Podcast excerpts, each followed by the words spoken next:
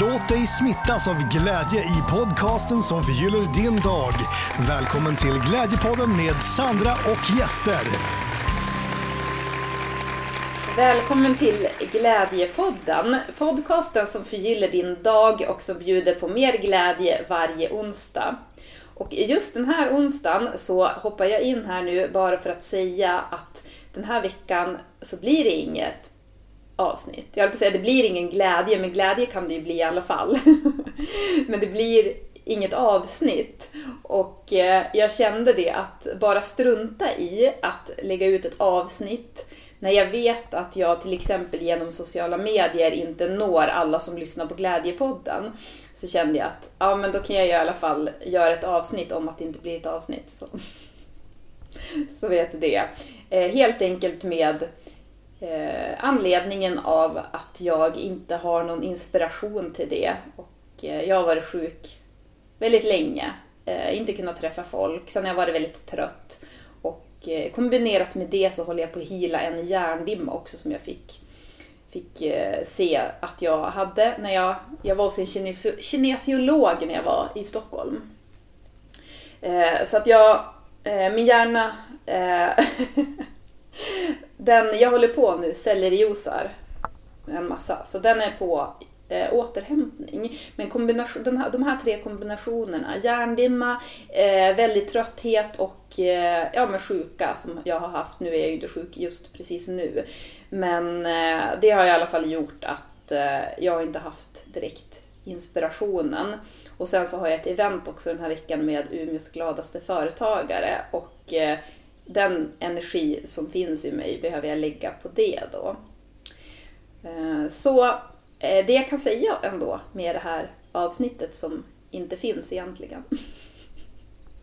Vem vet, det här avsnittet, det här kanske blir Glädjepoddens peak. Känner du någon som behöver höra ett avsnitt om ett avsnitt som inte finns så får du gärna dela det här vidare så, så får vi se hur det går. Lite roligt ändå.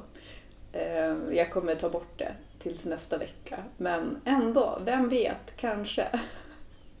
kanske är det här det stora genombrottet. Eh, men det jag i alla fall ville säga med det här avsnittet då, som egentligen inte finns, det är att eh, just det här med att ju mer man kan följa sin inspiration och göra saker, inte bara för att göra dem, utan göra dem från någon form av inspiration, om det är glädje eller om det är av någon annan känsla. Eh, men inte av någon sån här eh, obligation.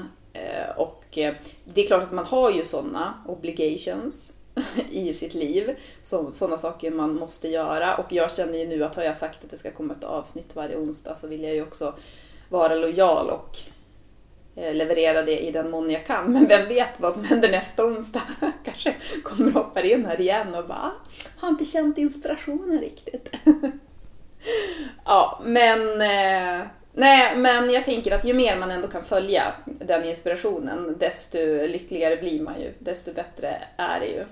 Men sen så ska man inte heller använda det som en ursäkt att vara för mycket innanför sin comfort zone. Att bara, nej men flödet säger inte riktigt, stjärnorna säger inte riktigt, planeterna står i fel vinkel och så vidare. Eh, ja, för, för, för egot kan lätt hitta på alla ursäkter för att man inte ska ta tag i någonting som man kanske egentligen vill ta tag i. Ja, men eh, med det sagt så följ ditt flöde, låt dig inte luras av egot. Våga lyssna på den där magkänslan eh, som säger att eh, det kan bli bra, att det är bra. Öva. Vi brukar ha en glädje, glädjeboost, någonting man ska göra under en veckas tid för att eh, förgylla sitt liv eller någon annans liv och få in mera glädje. Och eh, jag tänker det här med att öva att separera den du verkligen är, din själ, från egot. Jag fick ju ett tips för några år sedan av en coach som jag hade som sa att jag skulle döpa mitt ego. Så jag döpte mitt ego eh, till Klara. Eh, och eh, sen dess så har jag fått ha väldigt mycket dialog med Klara för att jag har insett det att eh, ju mer man vill leva i kärlek och glädje desto mer måste man dela med sina rädslor och sitt ego. För egots uppgift, det är att tala om för dig hur mycket du har att vara rädd för. Och jag tror att eh, det där kanske man behöver göra hela livet.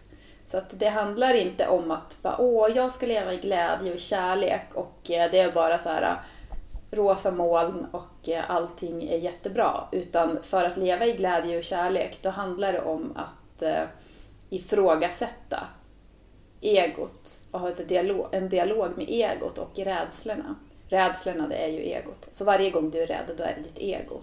Vad nu ditt ego heter. Du får gärna höra av dig sen och berätta.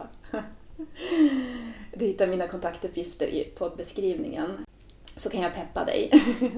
Men hur som helst, eh, Gud, nu, blir det, nu, nu börjar hjärndimman ta över här. Jag, var, jag kommer inte ens riktigt ihåg vad jag pratade om egot och att eh, separera sig själv från egot och ha en dialog med egot. Ja, men man kanske har en sån bild av att leva i kärlek, det är bara, och glädje och så, att det är bara eh, härligt. Men eh, jag, jag tänker att ju mer man kan ha då den här dialogen med sina rädslor, ju mer kan man vara också i det där härliga och så kan man separera och ifrågasätta och sådär. Men ja, um, det är inte alltid enkelt, men jag rekommenderar verkligen att du går den vägen. För vi behöver eh, mera, eh, mera, mera kärlek och mindre rädsla i den här världen. Så kör på det, så ska jag steka plättar nu. så får vi se hur det blir nästa vecka. Men eh, ja. Prenumerera gärna på den här podden om du inte redan gör det och du vill ha mera, någon form av glädje varje onsdag och så delar du avsnittet som inte finns om du vill det så, så får vi se hur det blir. Nej, men eh, ta hand om dig och sprid glädje.